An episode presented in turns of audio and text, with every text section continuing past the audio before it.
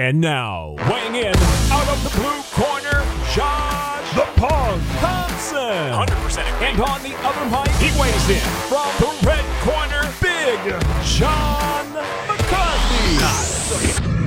Well, hello to everyone, and welcome back to the Weighing In podcast, where my man Josh Thompson and I are going to talk about all things MMA, and there is a bunch of past stuff that we're going to start talking about, getting into things like weights and what people do and all kinds of good stuff. So we want you to tune in and bring a friend along with you because, God damn it, they'll enjoy the ride. I promise. So what's up, my man? What's going on, man? Dealing with some sickies in the house, and we're just Ooh. having some fun. But other than that, we're doing well, man. Uh, there's a lot that we're going to cover today. We're actually going to go back and recap a little bit of the the Islam and Volkanovski fight. We're going to spin that a little bit and talk about what we said on our last show. So if you haven't seen our last show, hit pause on this one, go back to the last show, watch that one through through the Islam talk and the Volkanovski talk, and then come on back and visit us, and we'll just talk to you about what our thoughts are now after the dust is settled, and hopefully you guys have went back and rewatched that fight a little bit. Uh, but before, before we carry on, make sure you guys hit subscribe, hit the little thumbs up and the bell. We want to thank you guys for supporting us. Go to WeighingInMerch.com, pick up some of our apparel, and also as you guys know, or most of you guys know, is that we just launched our partnership with OnlyFans. Now I know what you guys are thinking. Dial it down a little bit. Look, our partnership with OnlyFans is to help bring in the MMA fans to this platform. You've got people like Cris Cyborg that are on that platform. Luke Rockhold's on that platform. AJ McKee's on that platform. Uh, Brent Primus is on that platform. You've got a lot of athletes now are transitioning over there to show their techniques, really try to build their brand. So we're also here to help push our MMA uh, athletes as best we can. And we're going to bring in you guys a lot of extra content behind the scenes. Like Podcast Dave has put up some extra content up there already that is free. So you guys go to OnlyFans Check it out. Go to onlyfans.com slash weighing in. You guys can check it out. Put, check out our content. It's, it's all free right now. So it's free for you guys. Just go out yeah, there, check it out. Let us know what you think of what, yeah. uh, Dave put out there because I'm being honest. I'm very proud of podcast Dave and what he did. He did a great job putting that together. And it's, it's a great little, you know, composite of what it's like to be at an event before it happens. You know, the whole thing of, you know, the the time just before the fights start, after the fights. It's all good, and Dave did a great job with it. So, well, it's like people get to see the inside and the backstage of the arenas that most people don't get to see. Like that walk True. down at the forum with oh, all yeah. the names on the side, it's just so iconic. Cool. I mean, you yeah. see that, you kind of see what we get to do beforehand, whether it's the rehearsals, whether it's you know just leading up to the fights, whether we screw around a little bit. yeah, which we do. all the time. There's there's just a lot of fun, and like also some of the social gatherings that we we get to come across. You know, Dan Henderson, uh, uh, Mark Coleman. You know, you've got top level fighters that we got to engage with and talk to, and uh, they're going to be around. And there's gonna be more of this stuff coming. So check it out. It's free right now. Go and check it out at uh, OnlyFans.com/slash weighing in. Look, John, there's a lot to talk about in terms of fights. But we're going to talk a little bit about what happened with Islam and Volkanovski, how you look at the pound for pounds. That's a little recap on that. Also, too, on the, and the, the effects of the weight cutting. And since we are talking about weight cutting, I saw a little clip that Luke Thomas point, uh, had pulled up and it was done, uh, by, I can't remember who, but I think Dave's got it. Anyways, uh, talking about the weight cutting from there and now how they're coming to the States and how one will be affected by the weight cutting situations as well. So there's yeah, a lot one, going on. One's going to have to do something completely different than what they've been doing. Mm-hmm. But we've talked about one's weight cutting before, and it's mm-hmm. when when you get right down to it, there's all kinds of reasons why the weight situation is what it is, and and people can can like it or they can dislike it, mm-hmm. and I understand both sides of it. But when you're talking about weight and uh, saying that, oh, no, my my flyweight champion can weigh up to 135 pounds. No, I'm sorry, you can't do that when you come here. If your if your fighter weighs at 135, he's a bantamweight fighter. Yeah. And you you can continue on with whatever you're talking about how you do hydration tests. In the end, I'm sorry, it's just not it's not factual. It doesn't really work. You're just allowing your fighters to have more weight on them. And that's okay. I'm I'm okay with it as long as they're okay with it. They're the one signing the contract. They're the one getting into the the cage with it. But you know, a, a weight of 125 is a weight of 125. 135 is 135. You cannot sit there and tell me, well, my guy is a flyweight, but he weighs in at 135. Sorry, he's not a flyweight. Yeah. He's a bantamweight.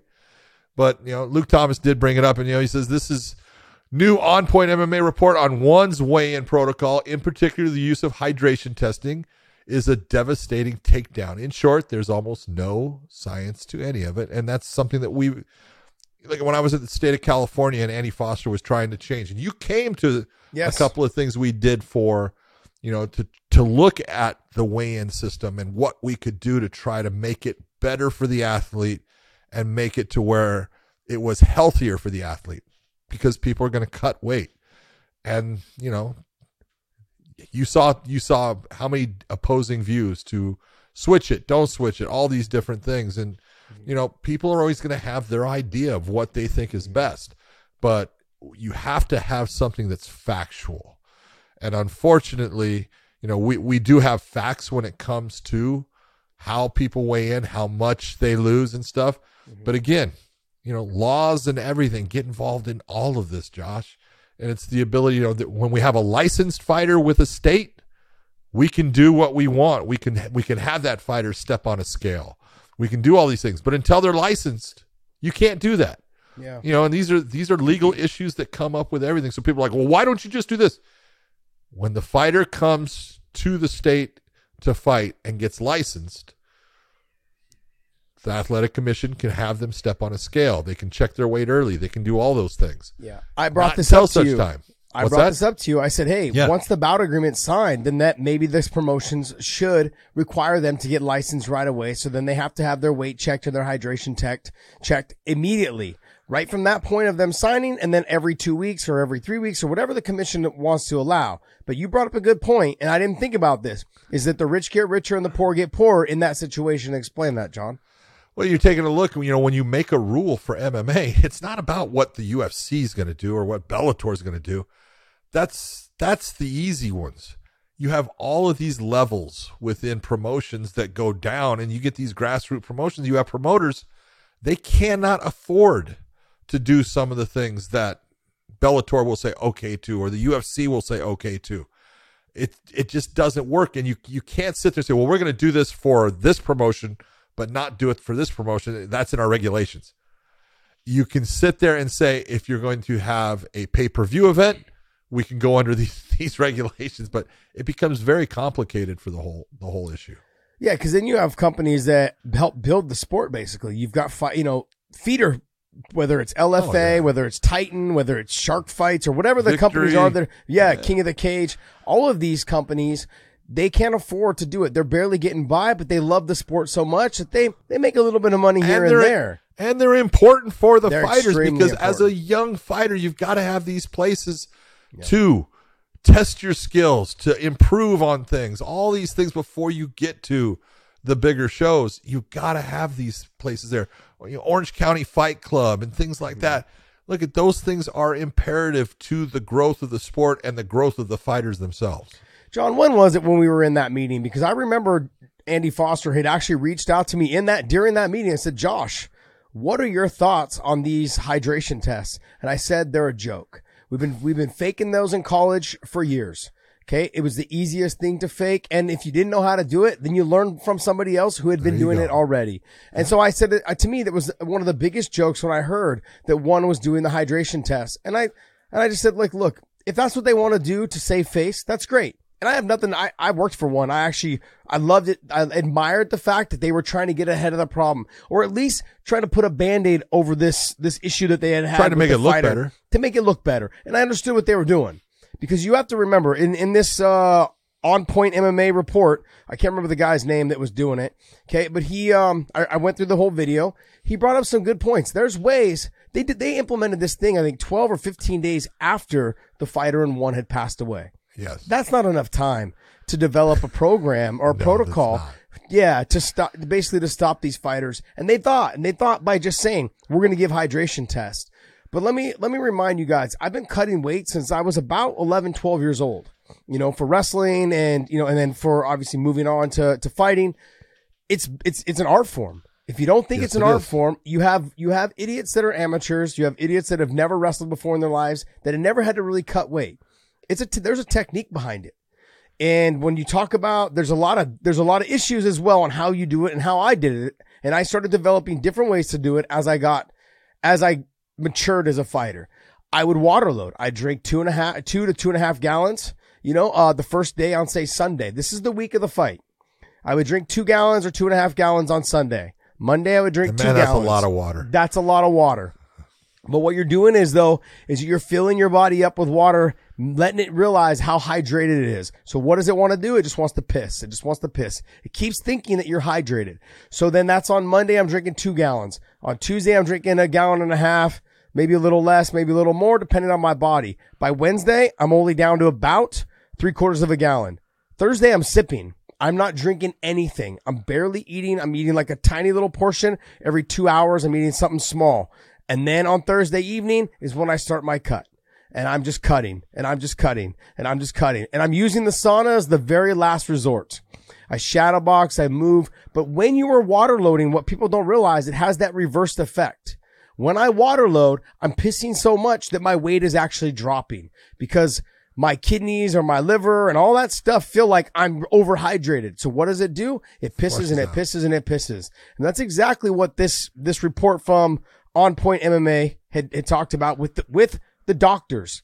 And the doctors are the ones reporting this. And in this report, and I'm, I can't wait for John to watch it because I want to revisit this later on after John watches it, is that these doctors have actually helped one fighters, n- names to not names to remain nameless. He they have helped them make the weight without making the weight. So they have basically helped them cheat the system with the hydration test. Now everyone kind of knows, or they at least almost every person that I know, is when you're trying to do a hydration test, after you have started cutting the weight, you drink distilled water, which forces your body to believe that you are hydrated. But in fact, you are not. And so you just piss it right out. It stores in your body. There's no electrolytes. You're not carrying anything. And so when that happens, you're able to piss and show that you're hydrated when you're not really hydrated. So there's a bunch of, there's also, like they were talking about, and I've known this too, is that there's different chemicals, different like, uh, vitamins, different types of foods, all different types of things that you can eat that will pretend, that will make your body pretend that you're hydrated. And all you have to do is hold your piss in long enough to show that you're hydrated. And that's it. When you're not really hydrated, you're sucked in. Yep. And so this is a huge problem. And I've, I, and John, this is where I go back to when I was in that meeting. I said, there's a couple ways you can do this. And I, and you and I have talked a little bit off camera right before this. And I said, I feel you should treat it a little bit like a wrestling match and you should treat it a little bit like a jiu-jitsu match where you show up and you weigh in one hour before you get on the mat. Now you give me a rebuttal to that because you know fighters will always continue to try to cut and get a little bit of an edge. But we also know that you can't really cut more than say two to five pounds depending on your body composition without really affecting your performance. I would rather have a fighter cutting two to five pounds right before they fight than them cutting like TJ Dillashaw to get themselves all the way down and get knocked out right away. That's my take on that situation because there's less I- brain damage in that process. I agree. I would rather see a fighter cut two to five pounds. I think you're right, but that's not what's going to happen because Well, we've what- seen it Tell me why. times. T- tell me why won't it happen? because it's all it's no different than what you're getting with one and some of the fighters there that are cheating the system because it comes down to that that thought process of I want to be the bigger stronger fighter. And if I can put it to where I am now way bigger than my opponent you know then I'm going to do better. And when so so they're going to get try to come down and they're going to end up losing too much weight before right at the end right at the end of the fight which now puts them in a position of danger based upon they are now fighting in a dehydrated state they don't have enough time to rehydrate you don't have enough time to rehydrate But that's so- not you're not you're not dehydrating enough though, John, to make yourself in a but they're dehydrated gonna they're not going to be losing 2 to 5 they're going to be losing 10 they're going to be losing 11 Now, that's what you- they're going to be jumping Can down you from. do that? Can you do that with weight checks? Once you like say you weigh yourself. this is what the other this is where we had talked about three weeks when I was at that meeting. I said, look, you weigh the fighters. The com- the promotion weighs the fighters. Doesn't give a shit about what the commission does. The promotion weighs the fighters and says, hey, What is your weight three weeks or two weeks out? That is before every fighter starts cutting. That's before they really like two weeks, three weeks is kind of that. Three, three three weeks before the show, you're at what the fighter that normally you're, in your, weighs. You're getting Your in your peak around weight. shape. Yep, you're getting in your peak shape. So that's kind of when your your diet has already got taken effect. You're feeling probably your best about two weeks out, and you're like, okay, this I'm ripped, I'm shredded, I'm ready to go. I'm sure some still a little heavy, but you know what? I feel really good right now. I'm eating what I want still. That is where the fighter should be fighting at.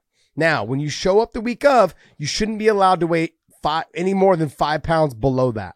So that's where you, I think that's where it comes in. Whatever your weight is at that point, two weeks before, you need to fight within a five pound range, either higher or lower of that weight class.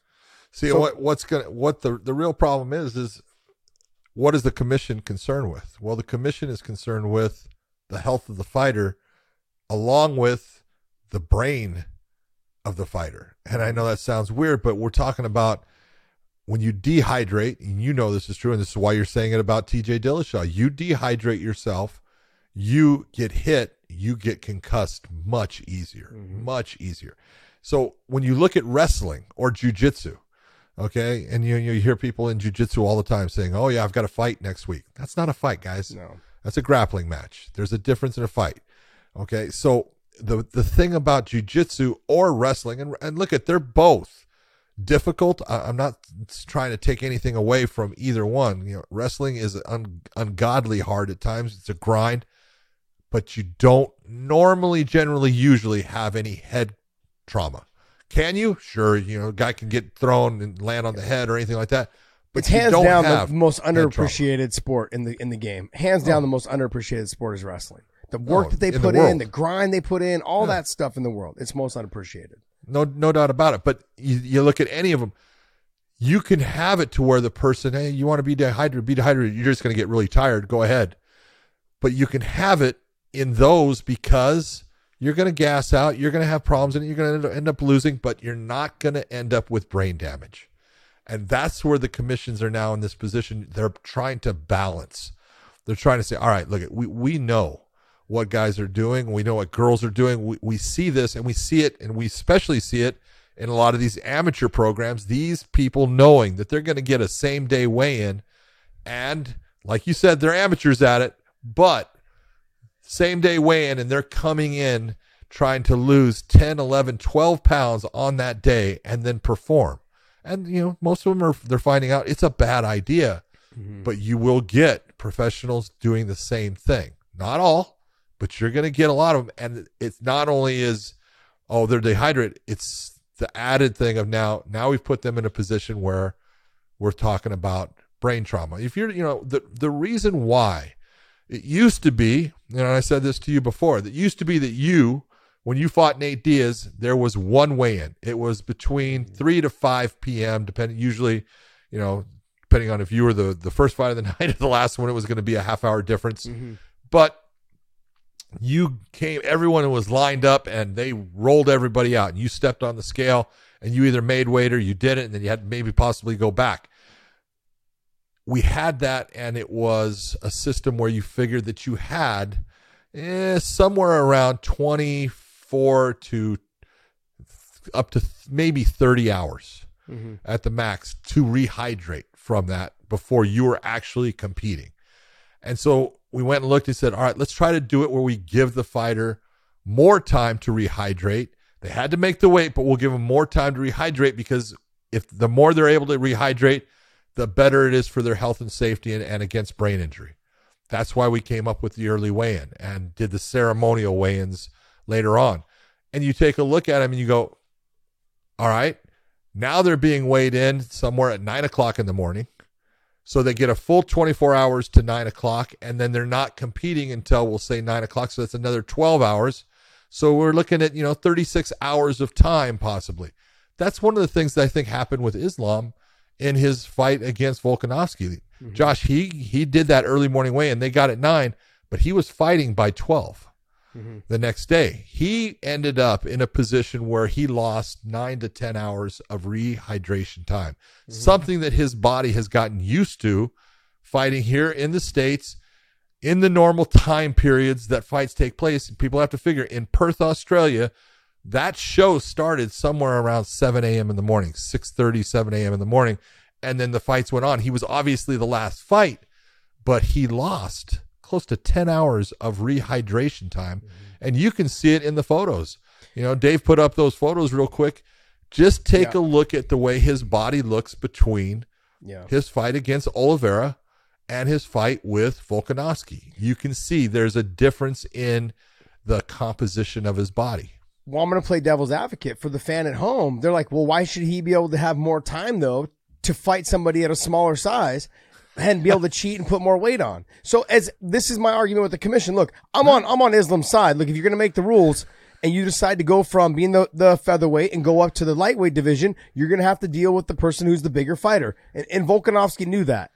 But yeah. in this situation, he was, he was, I guess you could say he was robbed of his ability to fully, uh, full, fill back out the way he has been able to, whether it was in Dubai, whether it was in Vegas, wherever, wherever he fought before.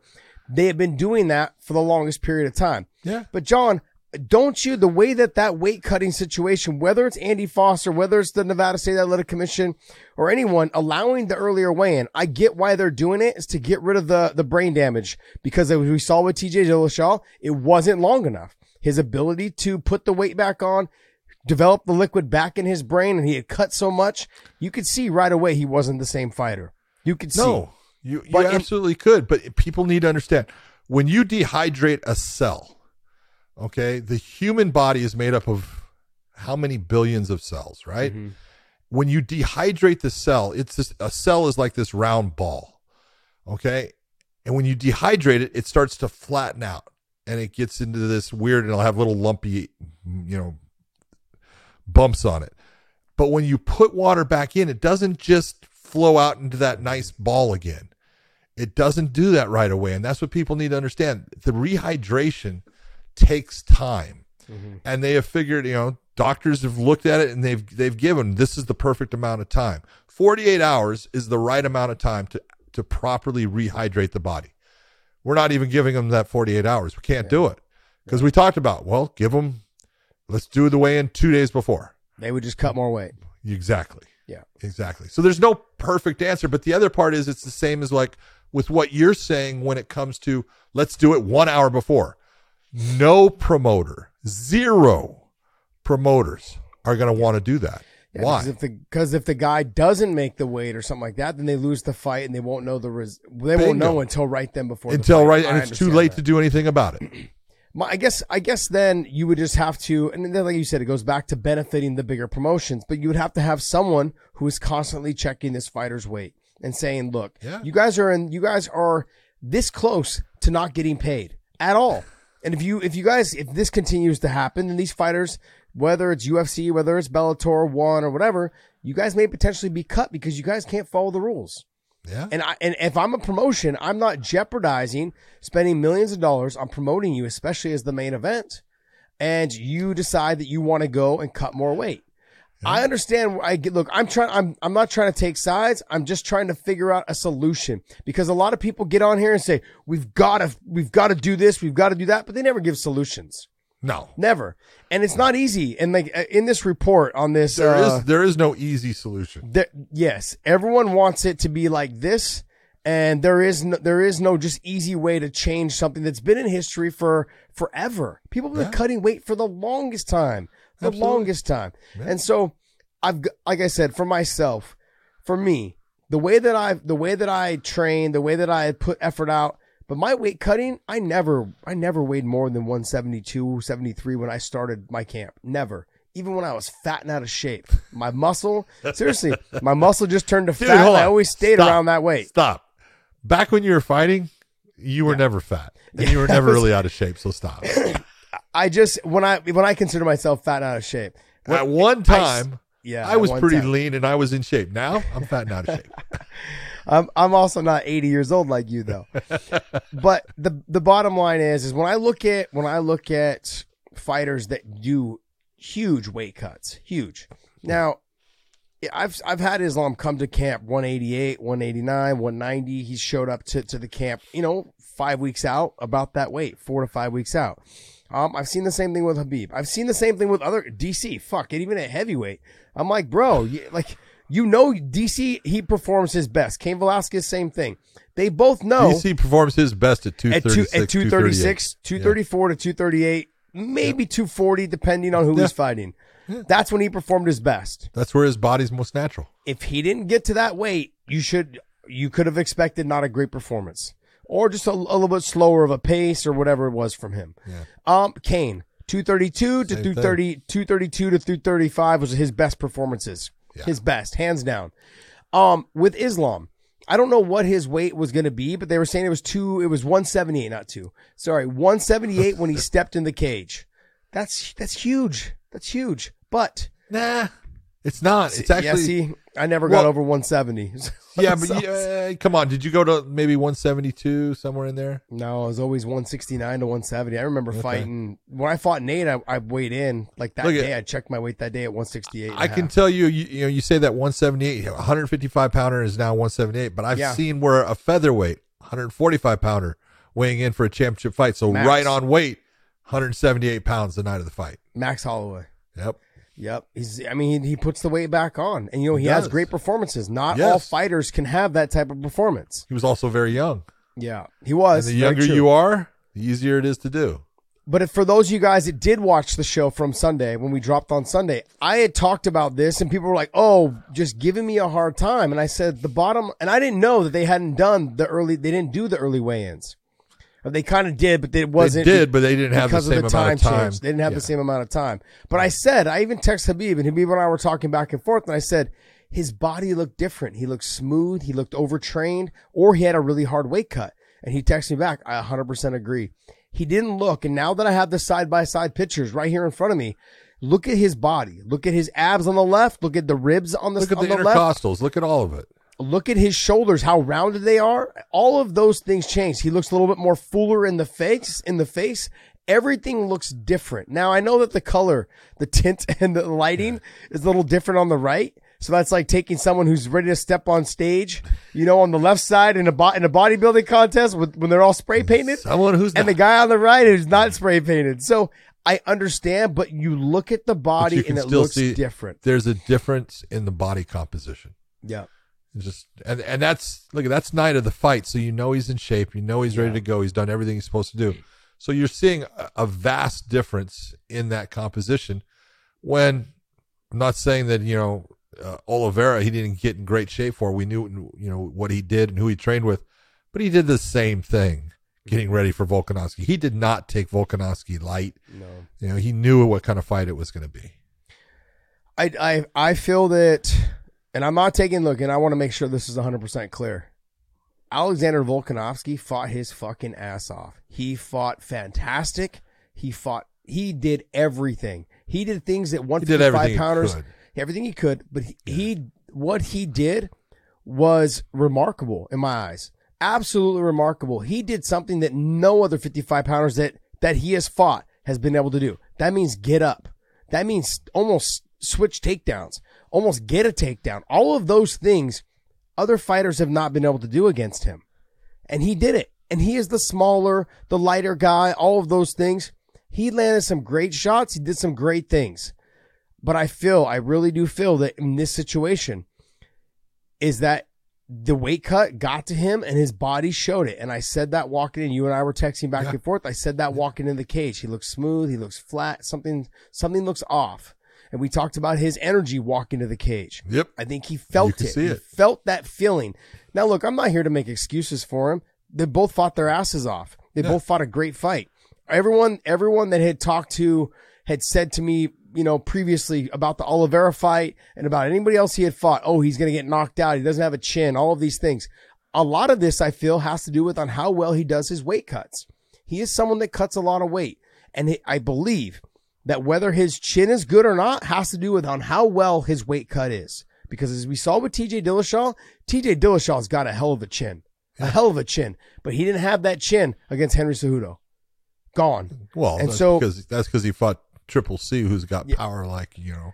He's got not- power. He's He got, does he's do- got yeah. he does some power. no, He's he's got some good power actually, but But- you know what? TJ normally can take a really good shot. Yeah, exactly. And in this fight, I saw a little bit of that just difference in him when he did get hit by Volk. And I don't, I don't, I don't think we see that again. If they do run it back, I don't expect to see the same fight. I think, I think you're going to see a better Islam. Now, the next thing is people didn't give, remember I do, do recall? All I heard from a lot of media was that on the feet, Charles Oliveira was going to starch him. Charles Oliveira had the better stand up. Charles Oliveira was going to basically do what he did to Chandler, do what he did to Dustin, do what he did to all these other guys on the feet. But in this, not just in the Charles fight, but in this fight, all I've heard is how great his stand up looked. It looked phenomenal. What did you get away from him? What did you get away from this fight? His stand up was on point. He stays composed. His defense is good. He doesn't get himself out of position. He doesn't outstretch on things. He is a very, very well rounded fighter. I've said this forever. His stand up is drastically underrated. Okay. I agree with you. And I think he proved that against a guy who people thought in the stand up was going to have a superiority edge in that. And it was, know, uh, Volkanovski has so many things to, he has to overcome based upon his body style. You know, he, he, he does have, not, not that he has short arms, but No. when, when you are when you're in that position, he's got to come up and he's got to come at his opponent, and he makes those rushes and he and he does them and he does them in the featherweight division. He does them fantastic, you know. Against look what he did, you know, against you know the Korean Zombie and how he just ate him up, coming in with those types of rushes and getting out before he ever got touched. Look, he's a stud, and this this is the other part, Josh. It's hard hard to get rid of someone that's a great fighter that knows what the fuck they're doing. Mm-hmm. It's not easy. I don't care who you are. And you had the two best guys going at it, and they put on a, a phenomenal performance, in my mm-hmm. opinion. Both of them had their moments. Both of them stunned each other. Both of them showed grit throughout it. You know, the one thing that yeah, I look at that it was very surprising to me was the gas tank that Volkanovski was able to still have mm-hmm. after powering himself out of certain things because he did. And didn't matter, man. He could use that power time after time because the dude's just in phenomenal condition. Well, let's get. I mean, let's get into now the pound for pound conversation because everyone's been talking about it. Who should be in the pound for pound number one spot? Who shouldn't be? Who These- cares? I, I agree with you, and and like I said, this is really just kind of the media and people making something of nothing. Um, but when I look at this, and and I know people are going to probably say that I'm biased, and I'm and I'm not going to say that I obviously I, I do lean obviously a lot towards Islam, but when I look at this, Alex did something, Volkanovski did something that not a lot of people would have tried, or people talk about trying and then but they never follow through. Yeah. You know, um, so in that situation, he wanted to come up to 155 and get it done. The bottom line is he didn't get it done. That person now, everyone's like, oh, well, he was a smaller guy. You got to take that out of no, no, out no, of the no. He's, equation. he's not the smaller guy. He was He's a not. lightweight. You can't. Yeah, exactly. You got to take that out of the equation because it's like saying it's like a fighter who took a fight on short notice and saying, "Oh, well, I only had a week or two to train." No, no, no. Once you took that fight, you decided that it was you were in good enough shape to win. Otherwise, why did you take the fight? You can't use that as an excuse. Now, I thought he fought his ass off. I think he is fucking fantastic. He is one, he's one of my favorite fighters to watch. Hands down, one of my favorite fighters to No watch. But when you go up and you challenge somebody at a, at a heavier weight class and you come up short, you lose your spot to them. You tried. Now, if you would have stayed at, if you would have stayed at the 45 and fought, you know, whether it was Josh Emmett or Yair or whoever and got the win there, he would still be there. And I think that, that uh, Islam would still be at number two. That's how it would have worked out. But when you came up and then you lost to that fighter, you've got to put all the other stuff aside. That's not how these ratings work. That's not how these rankings work. Look, you went up, you tried, you didn't get it done. Now it switches, but you're not going anywhere. He's number one, number two now. It's still the same. You just flip flop. That's really what it came flip- down to. First off, how much how much does he make for being the pound for pound number one? Nothing. Oh, Big Okay. fat goose That's egg. why it doesn't matter. Like Yeah. exactly what you're saying. This is the now the number one in this is based upon what the reporter thought of the fight and who who they thought won. Like go and this is go back and watch. it. I, I was watching Joe Joe Rogan. You know was not part of the broadcasting, but he did his fight companion and he had his his his normal guys. You know, Eddie Bravo and Brendan was there, and By the way, it was great. It was great seeing them all together again.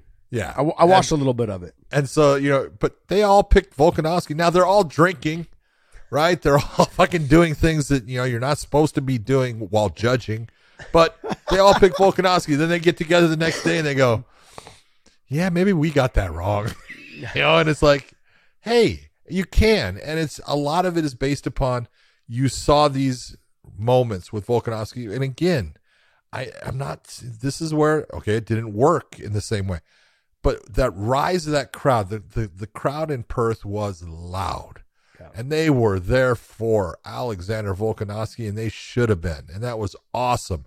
And every time he did something, you heard uh, a and it mm. started to go, right? Well, that influences everybody to a point. The judges didn't get influenced by it. They watched what punches were landing, what was having effect. And that's the big thing. These people are all, I don't care who touches who more. I care about who affects the fighter in the fight more, who does the more damaging shots, who does the things that creates the situations that can end the fight. When you know, I, I, when I love the people. What is it? The fourth round, I think it was, where you know, Islam gets his back, puts in a body triangle, and you see Volkanovski is talking to him, and that's great. Volkanovski can do that, and he's throwing his hand back with the punches. Anybody who sits there and thinks that Volkanovski won that round, do me a favor, stop watching MMA. Okay, because punching backwards is annoying. It's not damaging, it's not effective. Okay? The person that's attempting to get the chokehold. The person that's attempting to do a submission is always going to get more than the person throwing back because the throwing back is basically useless. It doesn't do anything. It doesn't damage. And so are there if if all you see is the person on the back, we'll say what we call a seatbelt and he's holding on and not ever attempting anything, then yeah, the punches are going to win because at least it's attempting something. And other than that, that's not effective striking. I meant remember what the what the terminology is. Effective striking. That's not.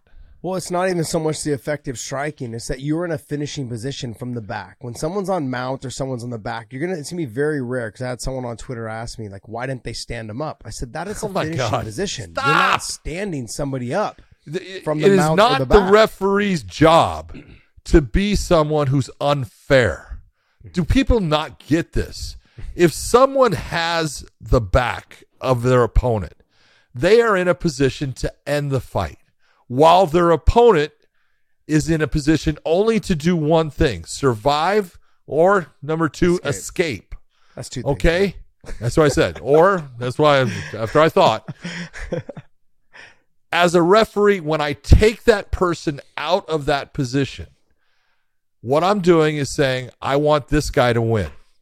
And I'm going to make this unfair. I'm going to be unfair to both of these guys. So I'm going to be unfair to the fans. And I'm going to make sure that this guy gets out of this position. You can't do that. Well, when I, I also was flipping through and I saw a little breakdown that Henry Cejudo did, I thought it was a fantastic breakdown because I saw the clip of him watching the fight. I saw the clip of him waiting for the judge's decision and how he thought Volkanovski won. Then he went back and he reevaluated rounds one, rounds two, round three, four, and five. It was pretty And- simple. Yeah, I, I, I agree with you because we were texting after every round. Yeah, I gave you I gave you the winner of each round as it Yeah. went. And it went exactly that way.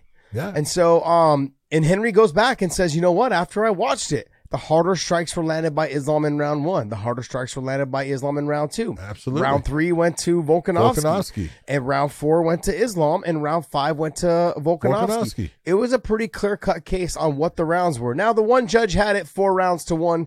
Yeah. uh, Derek, in Derek Cleary had it four rounds, and I didn't agree with him. He gave Volkanovski only the the fifth round. the fifth round, which I, don't thought I with him. yeah, and I thought Volk won the third. You and I were texting back and forth, and that's what we were talking about. Now, to go like when you're talking about the fight companion, you're talking about Henry Cejudo, you're talking about other people when they watched it. Go back and watch it again. And I, I like what Henry said because a lot of times, John, I watch the fights without the sound Yeah. because the crowd does have an influence on me.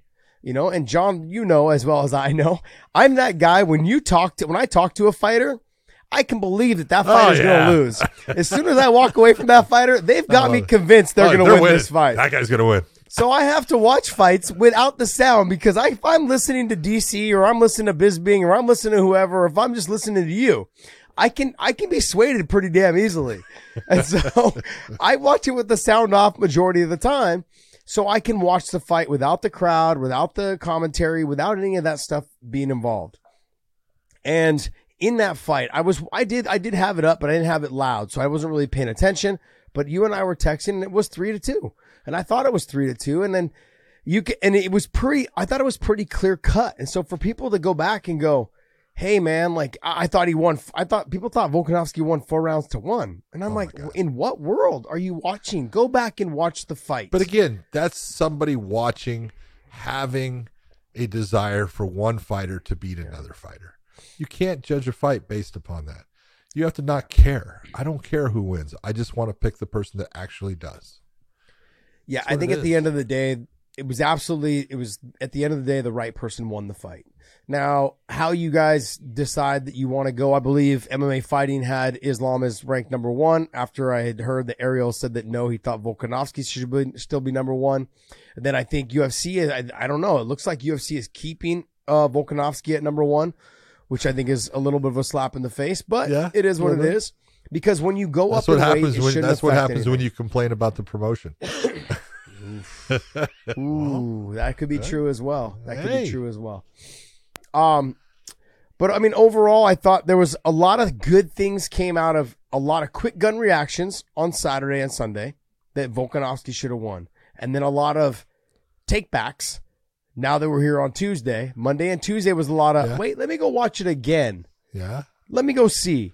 And then now that they've watched it again, it's like, oh well, you know what? I actually see how how he won three to two. Some people said four one Islam, and I said no. I, I didn't. I didn't agree with that either. But it's all right. Um, I didn't agree with that either. So I thought it was three two. It was a close fight. Um, I think the weight cut had a lot to do with it. I think you're going to see a better Islam if they do fight again. Um, I'm not here to make excuses for my boy. I do know that he cuts a lot of weight. I know a lot of the behind the scenes and a lot of the inside stuff on how he how's his camp going. It was going great.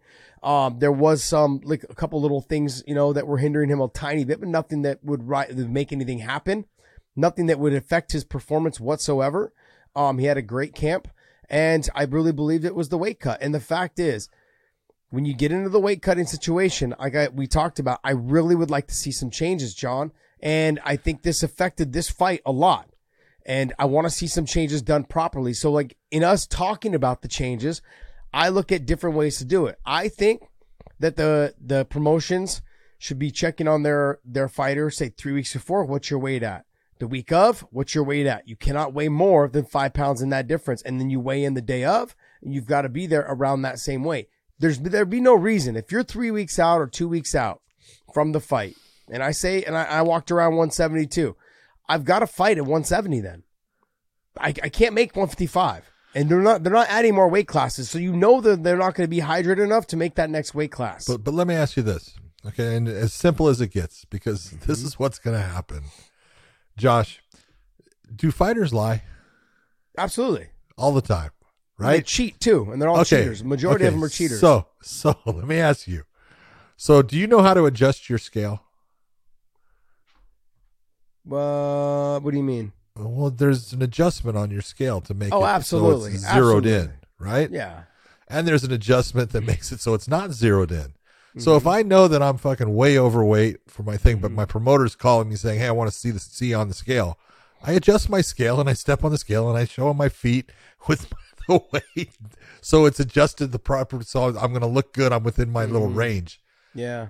Guys are going to cheat, man. I'm just Do you think? you. But the thing is, though, is when that comes down to the week of, what are you going to do?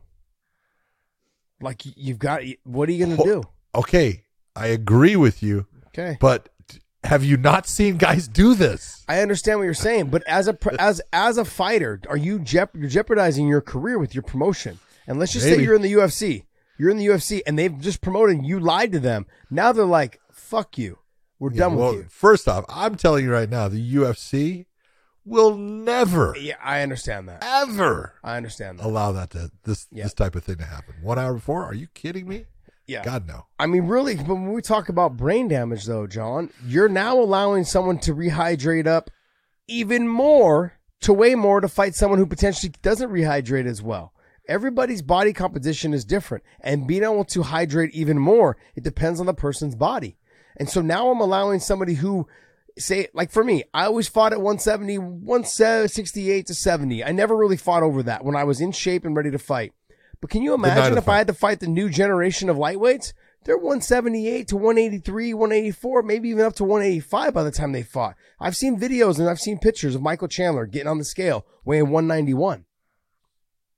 191. So, and even uh, Pat Healy, when I fought Pat Healy, he weighed 190, 191 or 192. He sent the picture um, to to um to one of the guys that worked for uh Strikeforce at the time. Yep, on there at 191 when I fought him, and he felt like 191. He was that big. 191. So that that's my my point. Sorry, Chandler was 188 or 189, and and what's his name was 191. Pat Healy, That's just enormous. So now you're allowing for myself right now. It doesn't matter if you're allowing them more time to recover and you're allowing them more time to cut more weight. That means that they're going to be even bigger. That causes more brain damage by me getting hit by that guy for 15 rounds. 15 rounds. What are you sorry, fighting 15, minutes. rounds? 15 minutes. 15 minutes or 25 minutes. So I said, man, you are in shape. You're going 15 MMA rounds. You're a bad man. there's negatives to both sides. Yes, there is. There's There's negatives negative to both sides. So there's, Yeah, like you said, there's that's the no easy fix. There is no easy fix with it. It's not. This is way more complicated than people understand. But then, okay, look, you've been in these meetings for however long. Give me something. Give me something that you think we could potentially head in the right direction that that all the promotions would be comfortable with. Oh man, I'll tell you what. You know, other than the, the early early way in to try to get that, and that was that was not easy to do. I would, I'll tell you. What was the holdup on the early weigh-ins? That that baffles me, by the way. What was the holdup on that? There's a lot of people there because the weigh-ins actually make certain promotions money. Ah. Oh, you're taking money away from us because now we can't have our weigh-ins. Sure, you can have it. It's just a ceremonial. Do they charge for weigh-ins? No, but they sell merchandise. Ah, things, that's true. That's true. Yeah, yeah, yeah. And I, I don't blame them. No, not at all. I don't blame them. They get a lot of people that go to the weigh-ins don't actually go to the fights. A lot of No, that's right. yeah. A lot of them don't So- have tickets. It's their chance to see the fighters and stuff, and they're going to watch somewhere else. That's true. So it's their chance to get their merchandise and stuff like that. And so yeah, they make money, and I don't blame That's them. I true, understand it. That's true. That's why they still do the ceremonial. I think that's still great for the sport, though. To see It the is. crowds. There's Like, nothing wrong with that. Nothing's gonna beat. Remember when uh, Khabib and Conor, and I mean when Conor fought Jose Aldo too. Just the crowd that was there, the back shots from behind Conor, and then the whole. Sh- it was that. Those are like epic type days, and Yeah. the same thing happened when De La Hoya fought way back in the day. Of front row was all women. It was awesome. I mean, I just I would I know that there's no easy band-aid. I know that we can't fix it overnight. But I would like to say that if there was something that we could do, and I know that I think it's the the check the weights leading up to the show, that's one thing. Maybe then you say, okay, hey, you can't weigh more than this much. But also too, you can't exceed the weight class above you. That I So, agree like, with. You know, so like that if, I if agree with. If I'm if and I that would I- be that would be close to what I would tell you is is my starting point of Yeah. look, I can't have you outweighing your next weight class. Which, you know, some of them are only ten pounds, some of them are fifteen, some of them are Yeah. twenty. But I can't have you outweighing your next weight Yeah. class. Yeah. I mean that would make that would make for a good argument for there to be the every ten pounds until you get to one eighty five. Yes, it will. Yeah, well, the ten pound, it is the ten pounds is there. I know it's there, John. It's but there. For, for the fans at home that don't understand, the 165 pound weight class and the 175 Exists. pound weight class, they already exist. It's In just the up to unified the. It's up to the promotions to adopt it and To they, use them. They haven't used them. So there is a 165 pound weight class already in the unified rules and a 175 pound weight class. So, What are um, they called? what? What are they called, John? Super Uh, lightweight? I believe it's uh super lightweight and uh super welter or something like that. oh, wouldn't it just be welter then if it was 75? Because welter would just go from I'm sorry, 70 super to- lightweight, welterweight is 75 Yeah, and 85 middleweight. Yeah. got it. So with the I mean- post with the post seventy? Yeah, you would have to get rid of it because then it'd be five pounds. Yeah, you got a 5 So- pound difference in it. So you have lightweight at 55, super lightweight at 65, What hap- and then welterweight at 75. Let- Here, let, we'll put it out there the, the exact way it happened. So everyone knows the UFC was adamantly against this and then said, well, as long as you leave the 170 pound weight class, because at the time, who was their champion? Georges St. Pierre. Hello. And so if you leave it to where we still have 170 pounds, and then I think Robbie was coming in right about that time. But um, you leave it at 170 pounds, we'll we'll okay to the 165 and 175, but we got we have to keep the one 170. So if you look, it goes 145, 155, 165, 170, 175, 185. Wow, that's weird. Why would you? I, I get the keeping it for GSP, but then It as soon as just- GSP was gone, I would have moved it to 75. It should have. I would have. Yeah, interesting. Um, well, we ri- we riffed on that for quite a bit, Just a little. but I think if you guys haven't, if you guys haven't watched our show, if you guys haven't watched our show from Saturday, go back or Sunday morning drop, check that show out. Talk about what we talked about, and then I re- we revisited what we talked about on this show, and then just kind of correlate what the kind of the the issues were. I felt like with Islam, the great performance that Volkanovski had in terms of with the weigh-ins, um, and all of those things play a big factor. But hey, uh, before we go on to the next topic, we get into these uh, card breakdown. Make sure you guys check us out on OnlyFans.com slash weighing in. There's a nice video up that's for free. Go there, sign up, subscribe to our channel there, our page there, and uh, there's free content on there right now. We're giving away free content. It's free. Uh, there will be some paid content coming in the future, but right now we're just we want to give you guys as much free content as we can. There's some behind the scenes from Bellator from the whole week, not just a couple days, not just you know, but from the whole week we were there. And uh, Dave did a really good job. So I'm kind of uh kind of pumped to get your guys' reaction. Leave us some comments, maybe hit us up in the DMs, whatever it is. But uh get back to us and let us know. But join Um, us over there. look at Josh and I want you to know that we are doing this for you guys. Yeah. All right. We want you to have the ability to go to OnlyFans and have an excuse. It's the weighing in podcast is the only reason you're going to weighing to the OnlyFans. You can tell your wives, you can tell your girlfriends. I don't look at that other stuff. It's all about the weighing in podcast. This is exactly true. Which is crazy because John, you know, when you look at the OnlyFans platform, right? Um, there's only one other platform that has a bigger network of credit card transactions in the world. Only one. And which one is it, John? Go ahead. The one that my wife is always on. And I think everybody's is Amazon. always on Amazon. It's called Amazon. I So- hate Amazon. this I'm is going to the- go to OnlyFans just to, to get back at my wife. This is the number two platform in terms of credit card amazing. transactions, which is insane. But uh, but yeah, look, honestly, what we're doing this for is to let bring more spotlight to the the athletes and the fans, and bring being able to g- have you guys engaged in our show because there's going to be a lot of content there, and um, abilities for you guys to join us on whether it's live chats, on whether it's uh, fan Q and A for us to talk with you, you know, person to person, and have you actually on a show that we actually host on that channel. So there's gonna be a lot more hands on, no pun intended. Okay, for that, but this will definitely be for the for our fans, for our only fans. So uh, hopefully you guys uh, subscribe to us over there. Like, once again, that's onlyfans.com slash weighing in.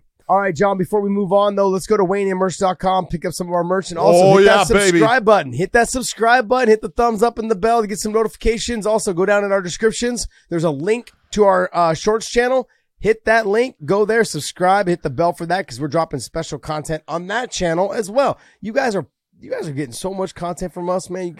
You, man, this is this we're, we're doing a good job, John. We're doing a great job. We're doing a great podcast. Dave's doing a We're great like, job. I should say. we're like putting out peanut butter and jelly sandwiches. Oh, these other podcasts, man, they must be peanut butter and jealous. that was good. Hello. That was good. That was one of your best ones. Yes, it was. I actually stole that from an actor. he said it in some. What was the What was the the movie? Um, James Franco. It was the one with the Korean something. Uh, I don't know. I did a movie North with Korea. James Franco. Did you? Uh, the interview. Did. the interview where they're in uh, China or, or not in China, but in North Korea. Yeah. Yeah, he says, "Oh, he's." I kissed James Franco. I want you to know ya? that. Oh Did yeah, ya? yeah, I did. on the on the lips. Oh yeah, like the mafia kiss. You grab him by the ears. Is it? Is this a? Is this an OnlyFans type thing? Uh, maybe. Yeah. That's another story. All right. All right, well, hey, let's get into this uh, UFC breakdown. We're gonna we're gonna talk a couple fights. I mean, let's be honest. Uh, this is normally what happens right after a pay per view, especially a good pay per view. Yes. Is they you normally they don't really have a stack card coming in the next Stack week. card. They Stack don't have- they don't card. normally- they Hold don't on. normally I, have a I want this is this is a very good main event. I, I like the main event. It I is have a no great main event, with the main the event. It's a good fight. It is. I want you to go to the co-main event. Dave, pull up the co-main event. All right, here. Okay. Nothing against Zach Pauga. Good fighter. Nice little five and one record. Jordan Wright, good guy. Beverly Hills Ninja. Hmm. He's lost his last three fights. He's the co-main event. He's the co-main event. That kind of tells you right there. Yeah, we're gonna pick on a couple of these. We'll not pick on them. We're gonna not pick them. We're gonna highlight some of the ones that we want to talk about on this, and we'll talk a little BKFC, I believe, also, right, Dave? Yeah, maybe a little bit. All right, we'll talk a little bit of that because we got But- some we got some legends fighting there. Jessica Andrade against Erin Blanchfield is a very good fight. Erin Blanchfield is a freaking stud on the ground. I am so impressed with her positioning, her ability to control, her ability to go after the submission, do damage with the strikes. She's got good ground and pound. The real question is, can she actually get Jessica Andrade down? Can she deal with Jessica Andrade's power on the feet? I don't know. Well, That's another thing, John. Like Jessica Andrade, she'll take a shot to deliver a shot. She will lift you up and slam you on your head and win Has it been three way. weeks? Three weeks since her last Yeah, fight? She's still in shape. You know, she probably went home, probably ate a little bit, filled up a little bit, got right back into the camp when she found didn't- out. She's that way. I mean, this is. The, you take a look at these fights. That was at 125 pounds with Lauren Mm-hmm. Murphy, which was now what? What? January 21st. Yeah, It's not even a, full month. Yeah, yeah. Amazing. But John, sometimes that. those I'm gonna- I'm going to play devil's advocate here. Sometimes those are not the best situations and circumstances because you've kind of you've kind of burned yourself a little bit too much. Well, but she's not because normally she, you know, was fighting at strawweight. That's where she became Mm-hmm. champion. Yeah. And this is up at flyweight. This is another 10 pounds. So I don't think that she's true. killing herself to lose the weight the way she did before. Yeah, I'm not talking about the weight cut though. I'm just talking about your body in general needs a little bit of time to rest, and you know Yeah. that. Like you know, if you spent six weeks coming off a win, your your emotions are high, and we've seen this before. Cowboy Cerrone made his career off of this, Yes. and that's why he had an up and down career. He had a fantastic go go go, and then it was like, let me take another fight, let me take another, and then it was like, okay, eventually, Eventually you're catches gonna, up to you. Eventually, it catches up with you. Your body just needs time to recover. It needs Yeah. time to rest. It needs time to fuel back up. It needs that De-stress. energy.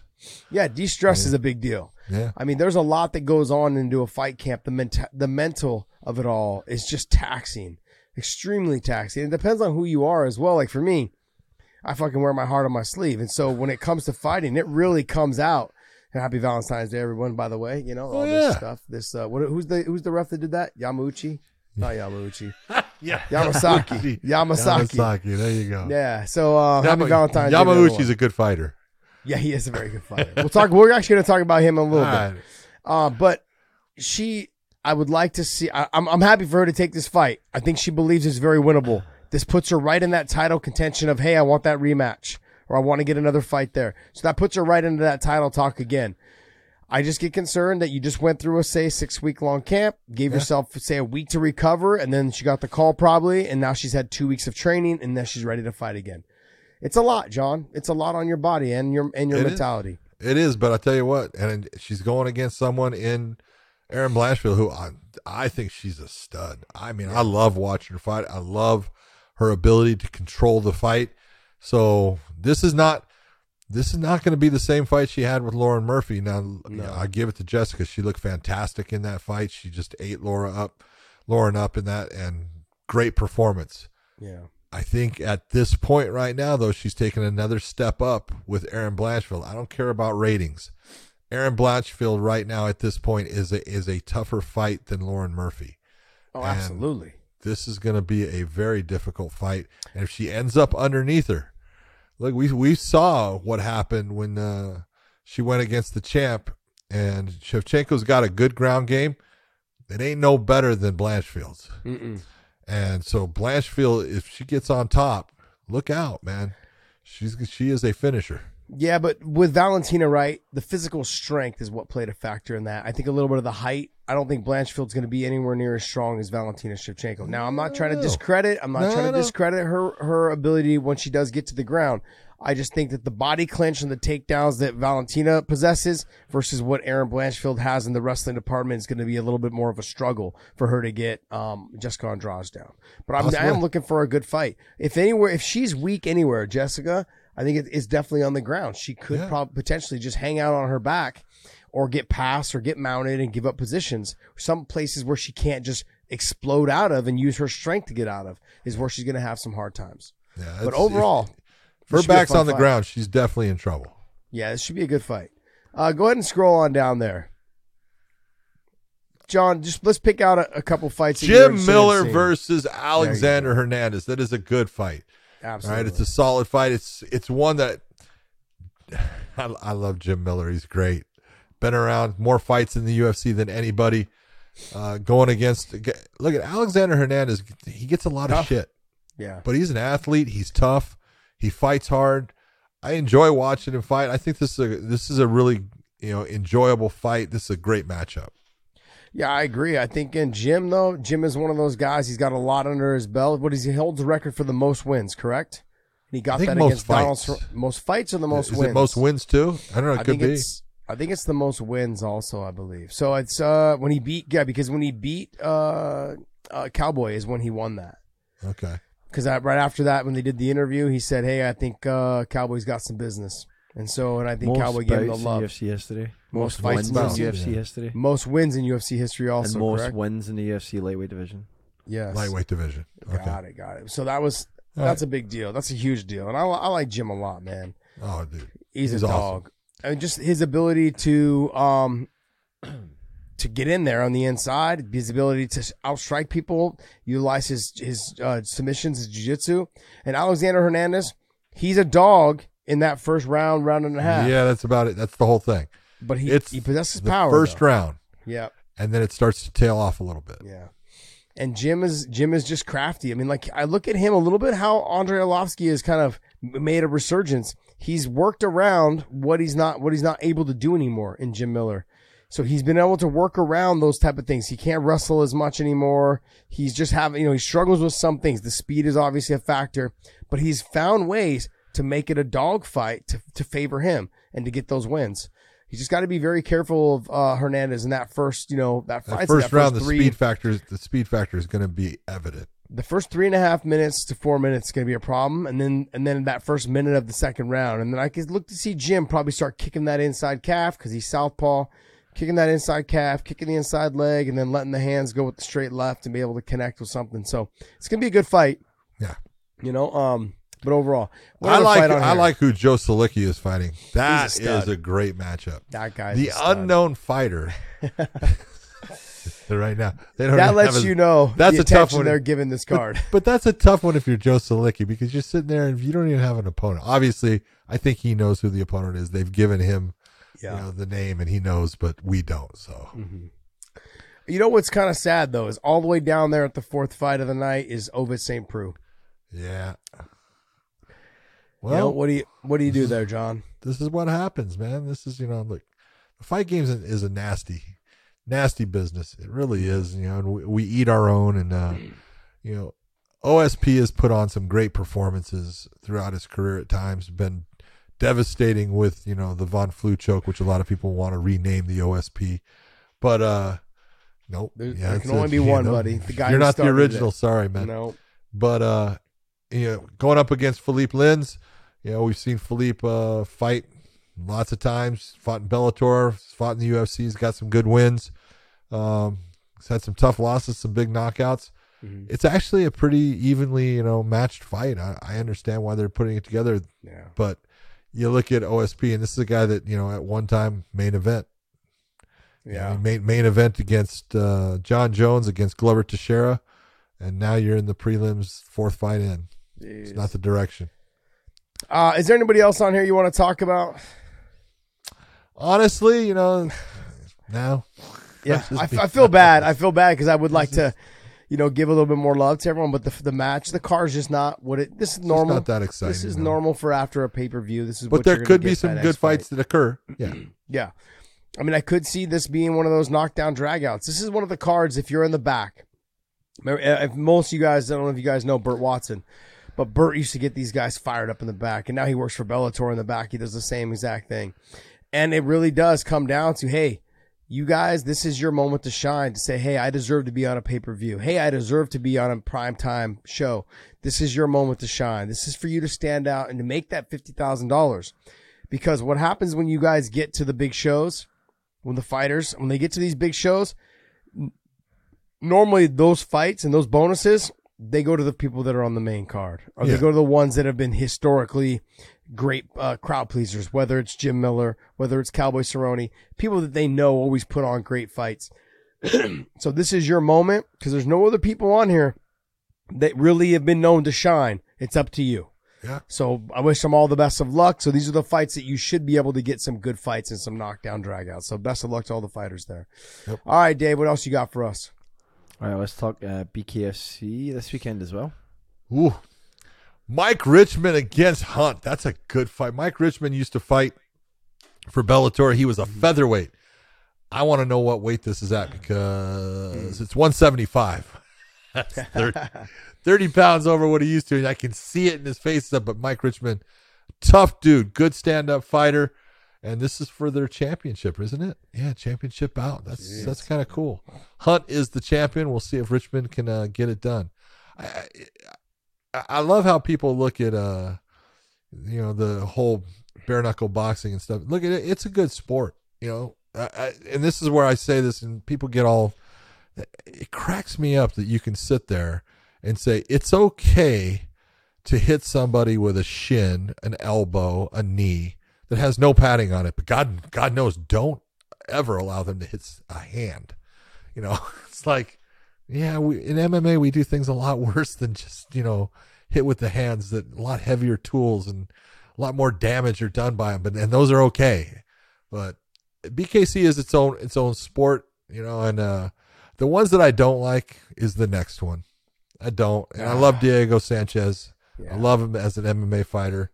I don't like him as a bare knuckle boxer. As far as it's just, I'm not saying he can't do it. Mm-hmm. I'm saying he's not used to doing it. And the person they put him against is Austin Trout, who was a sensational boxer, a, mm-hmm. you know, a, a, a world champion. And now Diego's going to fight Austin Trout in bare knuckle boxing. I freaking don't like this one. Yeah, and Diego's never been known for his stand up. No. And so it does it does bother me. It does get to me a little bit. But you know what though? At this stage, Diego's gonna do what Diego wants to do. I, you know, Yeah. I look at a little bit like you want the best for him. I, I've always uh, admired the way he's fought. I loved him as a fighter. Um, but at the end of the day, fighters have a hard time just letting go. I mean, you look at Bigfoot Silva right now. You look at uh, you know Diego. Diego's still very capable of being a fighter, and maybe not at the highest level, but he's still extremely capable. But just stylistically, this is a bad matchup for him. Oh, bad. You know, John Dodson against Grant. Look at John Dodson just had a great fight in Rizin, got a big Yes, quick knockout, and he's been doing very well in bare knuckles. So you know that that's another one to watch. is that is Yes. that Greg Hardy over there Yeah. on the far left? Yes, Wow. yes, sir. BKFC I mean- pulls in them all. They pull them all Hey, in. bro, they got money to spend. Shit. Boy, I tell you what, some investors are putting some money out. if I had some balls, man, I might try it. I don't have any balls though. No way. There is no way, John. Jeez. Yeah, if you take a look at you take a look at this, you know, one, two, three, four, Bro. five, six, seven, eight, ten. Over ten MMA fighters. Boom. Yeah. John, I used to get I used to not get paid to fight in the street. bare knuckle. Yeah. so Or you got and- yelled at when you did. Yeah, I did, Yes. yeah. Coker would call me up. Hey, if you're gonna fight in the clubs for free, let me know. Just let me know, man. I'll, I'll put you I, on. can- I can stop. I can stop. Uh, I can stop paying you anytime, buddy. I'm like, fuck. All right. That's it. Uh Can't blame him. man. Well, hey, Greg Hardy, man. Best of luck, my man. Best of luck. Uh, Outside of that, You should do all right. Yeah, he should. He- he's a big guy. He's a mountain of a Dude, he's man. Huge. Mountain Oh, of a and this he doesn't have to cut Huge. weight. Yeah. Ah, All right, what do we got? You got anything else for us? Oh wait, at the top of this, look at this. Brought to you by OnlyFans. Oh, look at there. Hey. Yeah, How about that? there that? you go. I mean, like I said, John, we know they they've started a whole sports division. They're trying to really try and tap into the sports industry. They're they're sponsoring Formula One. They're sponsoring MMA fighters. They're working on some some boxers. World They had, Championship uh, An- Boxing. Andy Ruiz. They had him for a little bit. You know, they're they're really trying to get themselves into the sport industry to start help- trying to get more active athletes. So good for them. All right. All right, we're gonna wrap up on Bellator fight announcement. This came out, uh, I think it was last week, five days ago. So you know, before, um, right before the pay per view, but there was so much going on that we didn't get a chance to touch on it. So I want to give you guys a Mhm. chance to talk about this welterweight bout in, in Bellator. Yeah, this is a MVP versus Goiti Yamauchi, who I really enjoy watching Goiti fight. This guy's got slick submissions. He is a, a very talented fighter, both in the stand up and on the ground. Very calm, very relaxed throughout. He uh, doesn't make now. He doesn't make a lot of mistakes. Before, when he he's still super young, and you look at him in this, he's grown in through. He actually started at lightweight, went to featherweight, then back to lightweight. Now is up at welterweight, which he should be because he's got a So- huge frame. He's, big. He's big. thick, man. He's thick. Yeah. And uh what he had a beautiful knockout of Neiman Gracie in his uh, last fight, that uppercut. Fantastic. But he, do, he, he definitely is not going to want to be in a stand up battle with MVP. You know, if you're being, you know, honest about this, you look at where's the place to go with MVP, try to get him to the ground. And he definitely has the ground game to create problems. And he will he will catch MVP in the transition.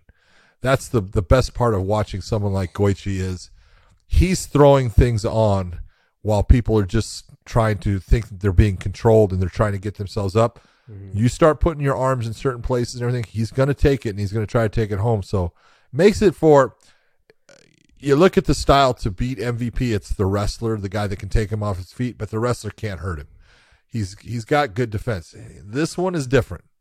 This is someone that can definitely cause him problems. It goes to the ground, he's going to have to be very careful of how he normally gets up or any of those things because this is a guy that's very slick with his submissions. So I would normally agree with you in this situation, but where where I look at MVP is that he does he's capable of doing things that other guys are not capable of doing In the stand up. on the ground. Is when he goes when Yamauchi goes to get the takedown, as you saw with Logan Storley, when he does his stiff arm, you're already down by his ankles because he's so long. So Yamauchi's gonna have to dive on an ankle lock. He's gonna have to try to get to that position. Otherwise, I don't see him being able to get in deep enough. And if he does get in deep enough, him just pushing him down the legs, his transitions to get to the back, like Logan was even trying to get to the back, he couldn't get to the back. Trying to threaten submissions from those positions jeopardizes you losing the takedown. One thing that I've watched after the years of watching MVP fight, he he understands they only have one way of beating him, and that's by taking him down. And his movement is great. We know that. Okay, but his ability, like he showed with Logan, Logan was caught off guard. He said, "What did Logan tell you?" And I, He told me straight out, he goes, That is the fastest. Son. I goes, I didn't realize how much ground he could cover so fast. he's so fast that he covers the. He'll cover eight nine feet in one just little hop forward, One hop one little out. motion. He'll get in, he'll get out, or or he'll hit you with something, and then he'll fly and knee you from seven eight feet away. It just it feels so different when you're in there with someone. You can watch them on TV, but it's just not the same when you're inside that cage. It's completely different. So, I Yamauchi's got his work cut out for him, and I do believe, yeah, sure, he can win. But I'm going to lean a little bit more towards MVP on this fight because I believe his style is just poses so many different threats. Yeah, absolutely. It's it's a you look at the matchup and it's always it seems like it's always oh, it's you know, the stand up of MVP versus what is the you know the other person. The only guy that really is that we would look at that MVP fought was Douglas Lima. You know, and even Douglas Lima, especially in the second fight, only worked to try to take him down. That was the big thing is get him to the ground. So we're gonna see. It's interesting. The the difference in Yamauchi, Yamauchi doesn't really shoot takedowns. Mm-hmm. He doesn't. He he lets his opponents do things, and they they end up almost taking him down at times, or they get twisted in emotion, and he just he just flows with it, and the, and the fight ends up going down. So he doesn't definitely doesn't burn energy trying to get takedowns. No. Yeah, I like that he he doesn't do that. He lets he allows the opponent to come in and kind of clinch with him, but he doesn't have to worry about MVP doing that. No, I don't think so. He's well, gonna I think he and does have to worry that the MVP's not going to do that. No, that's that's one way of looking at it. All right, guys. Well, hey, hopefully you guys enjoyed this show. This is a great midweek show, and uh, go to WeighingInMerch.com, pick up some of our s- new designs that are out: shirts, uh, hoodies, different types of uh, sweatshirts, and of course, we've got plenty of hats to choose from. So check it all out. We've got the new A logo, nice the one old being logo. worn by you right now. Yes, it is right there. Actually, I really like this fit. To be honest, this is great. good one. And then, uh, you know, obviously that one right there says, "Let's get it on." That's a good one. That's a good one. I just can't. I just can't walk around with that. yeah, that's true. That's true. Very well. And also, please do us a favor. Head over to OnlyFans.com slash Wayne in. Check it out. Subscribe. And uh, I want to thank you guys for continuing to support us. And John, take us away. For everyone out there, we hope you enjoyed it. Get, you know what? Give us your comments on what you think about weight cutting. Let's hear some of your ideas. Let's see what you have to say on it because, like we said, very complicated. So it's not. There's no easy fix. So talk to us. I will even read the comments on this one because I want to know what you're saying about that weight cutting, and we will see you.